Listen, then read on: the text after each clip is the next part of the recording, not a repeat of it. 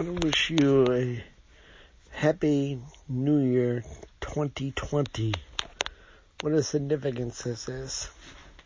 I hope this uh, little audio finds you blessed and uh, doing well and resting on this day. Uh, now there are those that uh, must work, but that's okay if you're working for Jesus Christ.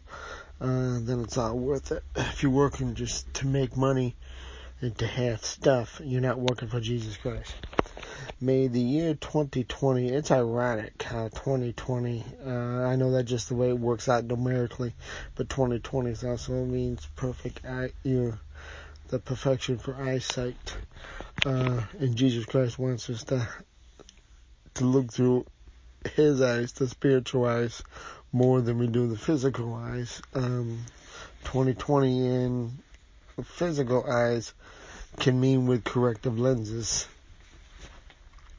2020 spiritual eyes means eyes have not grown dim. We're seeing the things of God as opposed to the things of Satan wants us to see.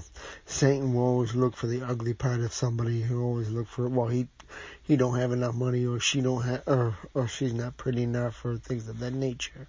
That's all demonically based. It's not biblically based. Jesus wants us to see with his eyes and through his eyes. So it is my prayer for myself as well as for each and every one of you that um, he give you spiritual 2020 vision. And I pray that we remember the only and ultimate goal of eternity with God in Christ Jesus by his Holy Spirit as spoken clearly in John 17:3 is to know God in his Christ, Jesus Christ, by the Spirit of God only. That is what eternity is about. And for those that are into the prosperity and health uh, demonic gospel, which is what that is, prosperity and health gospel, it's demonically based. That Miss Miss studies John 14:2 that makes it look like we're all gonna have big mansions in heaven. No, that word mansion comes from the Greek word moni. I think it's M-O-N-E. I just looked it up, and my Greek is not good. Never was actually, but I just had a point. Uh, and it means a boarding place, a place in God's house. So we are not, it does not say we're going to have our own little individual place. We don't know what it is. The Bible does not open that up and the Lord doesn't want us to focus that far in advance yet.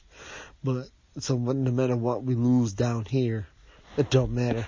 We'll be with God and we'll be knowing Him. We'll have clear ears and clear eyes. We will get to see Him finally.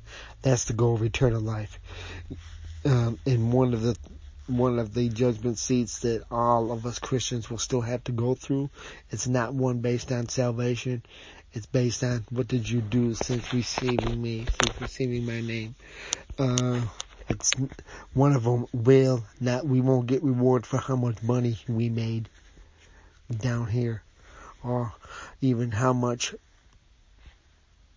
we saved or how big of a house we had or how if we had a six figure job, that will not, actually that might cause us to lose rewards if we hoarded money for ourselves, if we hoarded assets for ourselves. If you had a big family and you got somebody in your church that only has a small family and you are not helping them out as the, both the Old Testament laws as well as New Testament says, you are sinning against Almighty God.